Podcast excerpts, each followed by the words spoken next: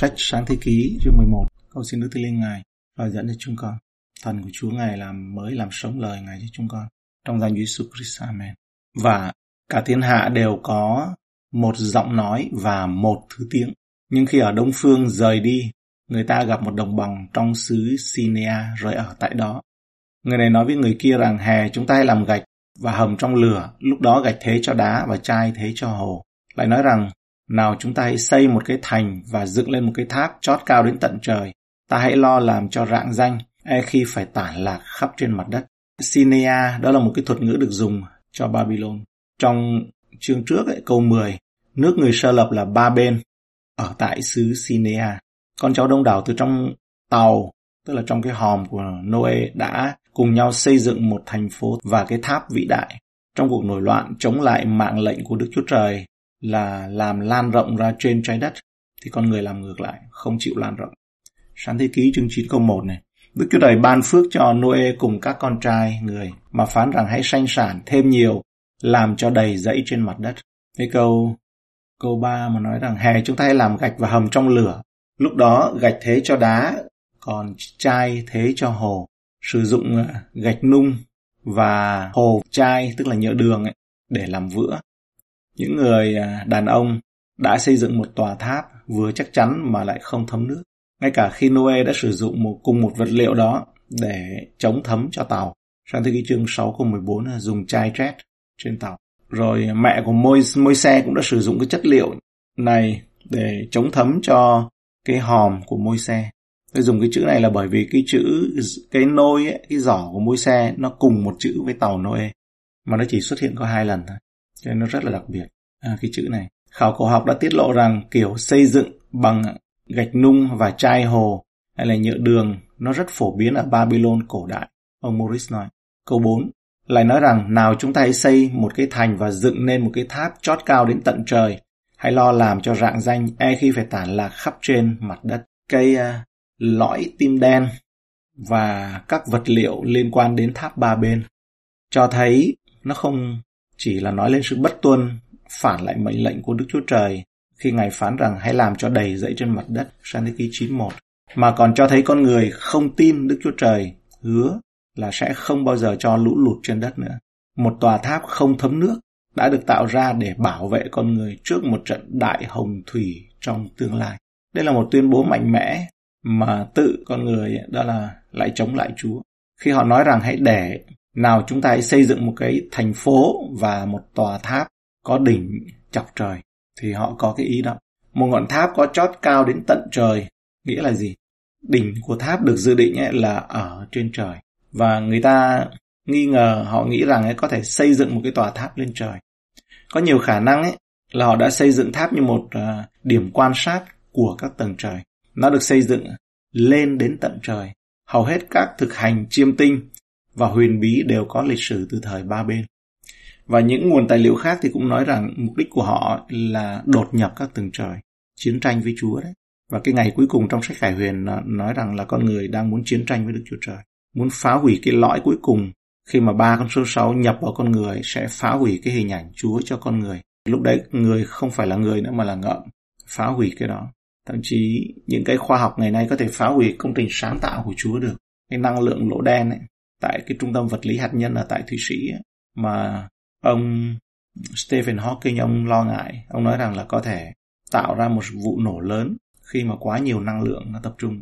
Và họ cũng đã phát hiện ra nhiều cái chiều kích không gian khác nữa. Mình đang sống ở trong một cái không gian ba chiều, nhưng mà còn lên đến từng trời đấy, vươn lên đến từng trời là trong thời ba bên này họ đã có rồi, họ đã có cái ý định đó. Và liên hệ đến chiêm tinh, chiêm tinh học, rồi khoa học huyền bí nó đều xuất phát từ ba bên là Babylon. Nếu con người lúc đó thực sự muốn xây một cái tòa tháp để vươn đến thiên đàng, thì nó không chắc phải là cái chỗ đồng bằng Sinea. Bởi vì chỗ đấy là có có cái ờ, độ cao ngang với mực nước biển. Bởi vì bình thường người ta phải bắt đầu ở trên ngọn núi nào đó. Nhưng mà ở đây ấy là nó về trong linh, chiêm tinh học và huyền bí học. Cái tháp này là có thật. Nhà sử học cổ đại Hy Lạp Herodotus cho biết Tháp ba bên vẫn còn sừng sững vào thời của ông, và ông đã nhìn thấy nó.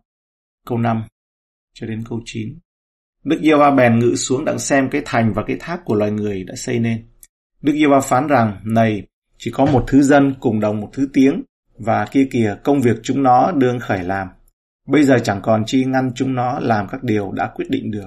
Thôi, chúng ta hãy xuống làm lộn xộn tiếng của chúng nó. Cho họ nghe không được tiếng nói của người này với người kia. Rồi từ đó Đức Diêu Va làm cho loài người tản ra khắp trên mặt đất. Và họ thôi công việc xây cất thành. Bởi cơ đó đặt tên thành là Ba Bên. Vì nơi đó Đức Diêu Va làm lộn xộn tiếng nói của cả thế gian. Và từ đây Ngài làm cho loài người tản ra khắp trên mặt đất. Cái câu mà Đức Diêu Va bèn ngự xuống đặng xem cái thành và tháp của con cái loài người xây nên. Cái đặc điểm riêng của cái từ này ấy, theo ngôn ngữ ấy, chỉ ra đây ấy, có lẽ là thời kỳ mà Đức Chúa Trời đã xuống thế trong hình hài một con người, trong ngôi vị của Chúa Giêsu Christ.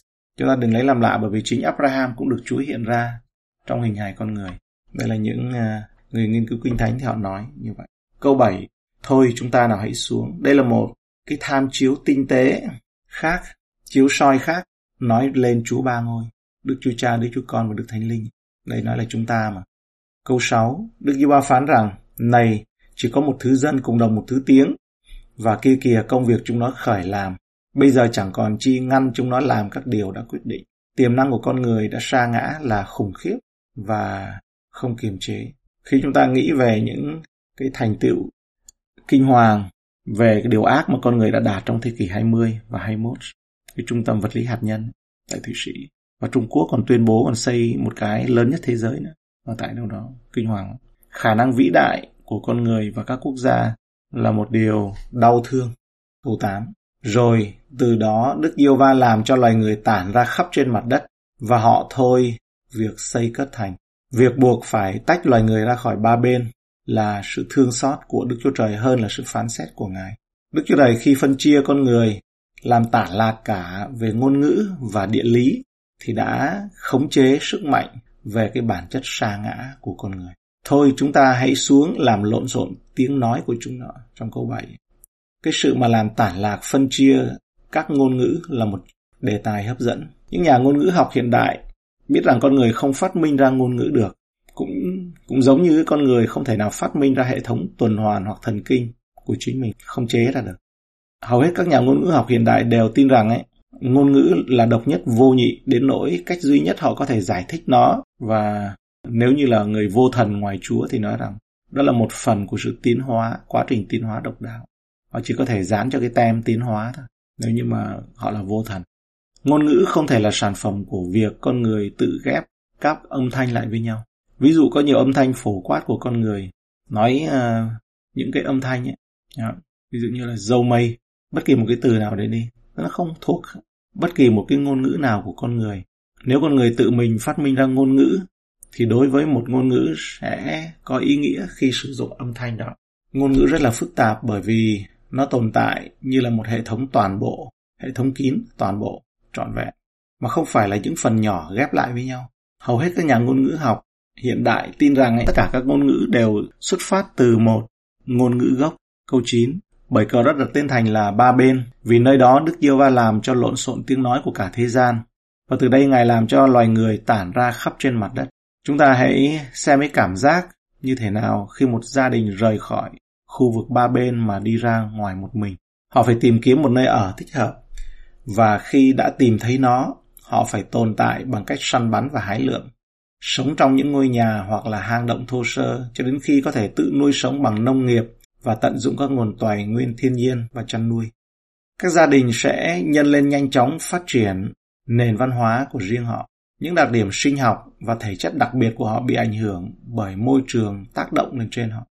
Trong một quần thể nhỏ, các đặc điểm di truyền thay đổi rất nhanh và khi quần thể của nhóm lớn hơn, những thay đổi đó ổn định và ít nhiều nó đi vào cái tính bền vững. Toàn bộ những tường thuật về những gì đã xảy ra tại ba bên với kẻ độc tài dùng cái chữ gọi là anti Chúa, anti Đức Chúa Trời, chống Đức Chúa Trời. Cuộc nổi loạn có tổ chức chống lại Chúa và sự nghi ngờ trực tiếp vào lời hứa của Ngài cho thấy con người không tốt hơn sau trận đại hồng thủy. Thời gian, tiến độ, chính phủ và tổ chức đã làm cho con người tưởng là trở nên tốt hơn nhưng thực chất nó không tốt hơn. Bây giờ Đức Chúa Trời sẽ bắt đầu làm cho con người tốt hơn và Ngài sẽ bắt đầu như Ngài luôn bắt đầu. Đó là Ngài bắt đầu với một người sẽ làm theo ý muốn của Ngài, ngay cả khi người đó không hoàn toàn làm theo ý muốn của Ngài ngay. Xem từ câu 10 trở đi là bắt đầu giới thiệu đến dòng dõi của Sem dẫn đến Abraham. Câu 10 này. Đây là dòng dõi của Sem.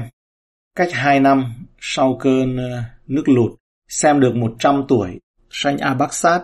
Sau khi Sem sanh Abaxat rồi, còn sống được 500 năm, sanh con trai con gái. Câu 12. Abaxat được 35 tuổi sanh Selach. Sau khi Abaxat sanh Selach rồi, còn sống được 403 năm sanh con trai, con gái. Selech được 30 tuổi, sanh Hebe. Sau khi Selech sanh Hebe rồi còn sống được 403 năm, sanh con trai, con gái. Hebe được 34 tuổi, sanh Belek. Sau khi Hebe sanh Belek rồi còn sống được 430 năm, sanh con trai, con gái. Belek được 30 tuổi, sanh Rehu. Sau khi Belek sanh Rehu rồi còn sống được 209 năm, sanh con trai, con gái. Câu 20. Rehu được 32 tuổi sanh Serup, sau khi Rehu sanh Serup rồi còn sống được 207 năm sanh con trai con gái. Serup được 30 tuổi sanh Nako, sau khi Serup sanh Nako rồi còn sống được 200 năm sanh con trai con gái. Câu 24. Nako được 29 tuổi sanh Thare và câu 25. À, Sau khi Nako sanh Thare rồi còn sống được 119 năm sanh con trai con gái. Và Thare thì ở Ur xứ thuộc về xứ người canh đê. Còn Thare được 70 tuổi, 70 tuổi sanh Abram, Nako và Charan, Haran. Đây là dòng dõi của Thare. Thare sanh Abram, Nako và Haran. Haran sanh Lot. Haran qua đời ở tại quê hương mình, tức Ur thuộc về xứ canh đê, khi cha người là Thare hãy còn sống. Trong sáng thế ký chương 11, câu 26 ấy, là lần đầu tiên đề cập đến Abram mà sau đổi thành tới tên thành Abraham. Chữ Abraham này được nhắc đến 312 lần trong 272 câu Kinh Thánh. Ông được cho là người đàn ông nổi tiếng nhất của cựu ước và chắc chắn là một trong những người đàn ông có ảnh hưởng lớn nhất trong lịch sử. Chúng ta nghĩ là mối xe đúng không? Nhưng mà đó là thực chất là Abraham. Sách sáng thế ký bao gồm hơn 2.000 năm và hơn 20 thế hệ. Tuy nhiên, ấy, nó dành một phần ba văn bản cho cuộc đời của một người đàn ông, đó là Abraham. Câu còn Thare được 70 tuổi sanh Abram thì Abram ấy cũng là người duy nhất theo cách ông gọi. Ông được gọi đó là bạn của Đức Chúa Trời, là người duy nhất mà được Chúa gọi là bạn. Gia cơ chương 2 câu 23, Sử ký 20 câu 7 thì nói rằng ấy là hỡi Đức hỡi Đức Chúa Trời chúng tôi, Ngài há chẳng phải đuổi dân ở xứ này khỏi trước mặt dân Israel của Ngài, mà ban xứ này cho dòng dõi Abraham là bạn hữu Chúa, làm sản nghiệp đời đời sao? Trong Esai 41 câu 8, Chúa nói rằng Abraham là bạn ta. Tất cả chúng ta đều biết giá trị của việc có được bạn hữu ở những vị trí cao. Abraham có một người bạn ở nơi cao nhất, đứng trí cao. Có một lần Tổng thống Abraham Lincoln được yêu cầu ân xá từ một người đã đào ngũ. Khi được thông báo rằng người đàn ông không có bạn bè thì Lincoln nói rằng tôi sẽ là bạn của anh ta và ông đã tha bổng cho người đó. Những người đàn ông và phụ nữ trong Kinh Thánh nổi tiếng về nhiều điều khác nhau, nhưng Abraham là người vĩ đại bởi đức tin của mình. Môi xe là người thông thạo về luật pháp, là một người viết về Kinh Thánh vĩ đại. Joshua là một vị tướng vĩ đại. David là một người vua vĩ đại có tấm lòng của Chúa. Elia tuy yếu đuối nhưng mà là một nhà tiên tri vĩ đại, cất lên cùng với Chúa, không thấy sự chết. Hầu hết chúng ta đều biết mình không bao giờ có thể trở nên vĩ đại trong những điều đó. Nhưng chúng ta có thể trở thành những người có đức tin, không giả vờ và chân thật. Chúng ta có thể là ngày nay ấy, ở trong Chúa Giêsu Christ có thể được là bạn của Ngài. Nếu như tuyệt vọng khi biết mình không có đức tin của Abraham thì hãy yên lòng vì khi biết bạn có Đức Chúa Trời của Abraham. Ngài có thể xây dựng ở trong bạn một đức tin của Abraham bởi vì chính Ngài đã xây dựng đức tin đó cho Abraham. Bạn và tôi có niềm tin bạn mua vé đi tham dự một sự kiện thể thao và đến tham dự và tin rằng ấy thì có vé đó là tốt. Lên máy bay ấy thì tin vào cái trang thiết bị phi công hãng hàng không thì mình bước chân lên máy bay chọn mặt gửi vàng ấy.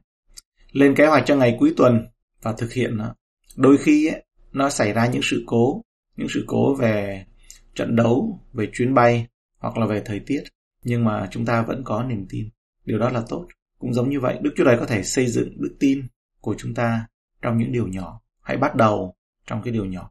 Câu 29 đến 30. Abraham và Naco cưới vợ. Vợ Abraham tên là Sarai, còn vợ Naco tên là Minka. Minka và Zika tức là con gái của Haran. Và Sarai son sẻ nên người không có con. Gia đình Abraham và em trai là Naco.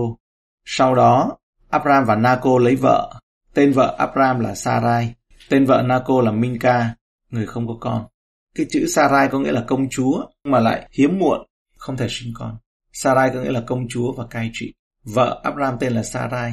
Còn Abraham ấy có nghĩa là cha. Và chắc là những người đồng thời với Abraham phải kinh ngạc khi họ gọi ông cứ tên là cha đấy, mà cha lại không có con. Nhưng tình trạng hiếm con mà ông đang phải chịu nó sẽ đóng một vai trò quan trọng trong kế hoạch cứu chuộc của Đức Chúa Trời. Gia đình, sau đó gia đình của Thare, họ bắt đầu rời đi đến Ua, xứ Ur, người canh đê tại Charan. Câu 31. Thare dẫn Abram, con trai mình, Lot, con trai Haran, cháu mình, và Sarai, vợ Abram, tức dâu mình, đồng ra khỏi xứ Ur thuộc về canh đê. Đặng qua xứ Canaan, khi đến Charan thì lập gia cư tại đó. Thare hưởng thọ được 200 năm tuổi, rồi qua đời tại Charan. Ở đây là câu chuyện của Abram bắt đầu ở Ur của xứ Canh Đê, tức là Babylon. Trong sách Joshua 24 câu 2 thì mô tả Abraham trước khi được Chúa gọi. Joshua nói cùng cả dân sự rằng Giê-hova Đức Chúa Trời của Israel có phán như vậy. Tổ phụ các ngươi là Thare, cha của Abraham, và Naco tuổi xưa ở phía bên kia sông và hầu việc các thần khác. Vậy, Abraham xuất thân từ một gia đình thờ thần tượng và có lẽ bản thân cũng là một người thờ thần tượng. Từng là như vậy.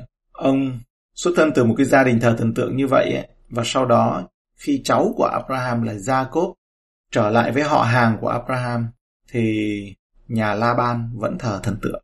Rồi họ đến xứ Charan và ở cư ngụ tại đó.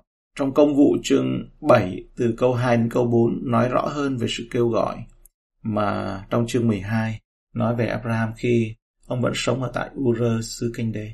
Ở đây nói rằng Ê Tiên trả lời rằng hỡi các anh, các cha, xin nghe lời tôi. Đức Chúa Trời vinh hiển đã hiện ra cùng tổ phụ chúng ta là Abraham. Khi người còn ở tại Mesopotamia, chưa đến ở tại Charan, mà phán rằng, hãy ra khỏi quê hương và bà con ngươi mà đi đến xứ ta sẽ chỉ cho. Bây giờ, người ra khỏi xứ Canh Đê rồi đến thành Charan. Từ đó, lúc cha người qua đời rồi, Đức Chúa Trời khiến người từ nơi đó qua xứ các ông hiện đường ở. Yeah. Ở đây ấy, cái câu này rõ cho chúng ta biết được rằng khi nhận được lời kêu gọi từ Chúa, ông chỉ vâng lời một phần. Vì ông đã đưa cha mình là Thare đến Haran, đến Charan mặc dầu Chúa kêu gọi ông là tự mình đi từ Ur cho đến xứ ngài kêu gọi. Nhưng mà ông chỉ đến Charan thôi. Thare là cha ấy thì chết ở Charan. Ở đấy đôi khi chúng ta có thể hiểu được ý nghĩa của từ trong những cái tên trong Kinh Thánh cái tên Thare có nghĩa là trì hoãn. Cha của Abraham ấy, mang cái tên là trì hoãn. Còn tên Charan ấy có nghĩa là khô cằn, cằn cỗi. Khi Abraham vâng lời một phần thì sự chậm trễ và sự cằn cỗi là đặc điểm của cuộc đời ông. Khi chậm trễ trong việc đến gần Đức Chúa Trời, chúng ta cũng thấy những cái sự cằn cỗi. Cảm ơn Chúa cho cái đoạn này trong cái bài học mà về sự kêu gọi. Đức Chúa Trời đã bắt đầu một người Adam, sau đó Noe. Trong chương này chúng ta tiếp đến đó là bắt đầu với Abraham. Còn chúng ta trong cái nơi mà Chúa đặt để thì cũng tiếp tục như vậy. Kinh Thánh cũng nói ở trong đấng Christ chúng ta được giữ phần trong lời hứa của Abraham. và chúng ta thuộc về dòng dõi Abraham. Và không những vậy ấy, Chúa lời Chúa hứa cho Abraham và cho dòng dõi của ngươi có nghĩa rằng là đấng Christ. Ở trong đấng Christ nhưng chúng ta không nhất thiết phải là người Israel cái này chúng ta đừng đừng có quên chúng ta không có đứng thay vào cái chỗ lời Chúa nói dòng dõi Abraham đây là số ít mà và từ Abraham đến đấng Christ và nó liên tục chứ không phải là gián đoạn. Có nghĩa là chúng ta ở trong Chúa Giêsu Christ thì ở được ở chữ phần trong dòng dõi Abraham. Nhưng mà Chúa Giêsu là điểm cuối của chúng ta là alpha và omega của chúng ta chứ không phải là Abraham. Cái đấy để chúng ta phân biệt à, đừng có. Bởi vì có một cái phong trào ngày nay ấy, muốn trở về với những tục lệ của người Do Thái thì đó là họ lại trở rơi vào tình trạng của sách Galati rơi vào những tục lệ của người Do Thái giữ theo luật pháp của môi xe giữ các ngày lễ. Chúng ta lưu ý một cái phong trào đấy trong môi trường tiếng Việt cũng đã có rồi đấy. yêu người Do Thái, cảm ơn Chúa chúng ta yêu người Do Thái, nhưng tránh không rơi vào cái tình trạng đó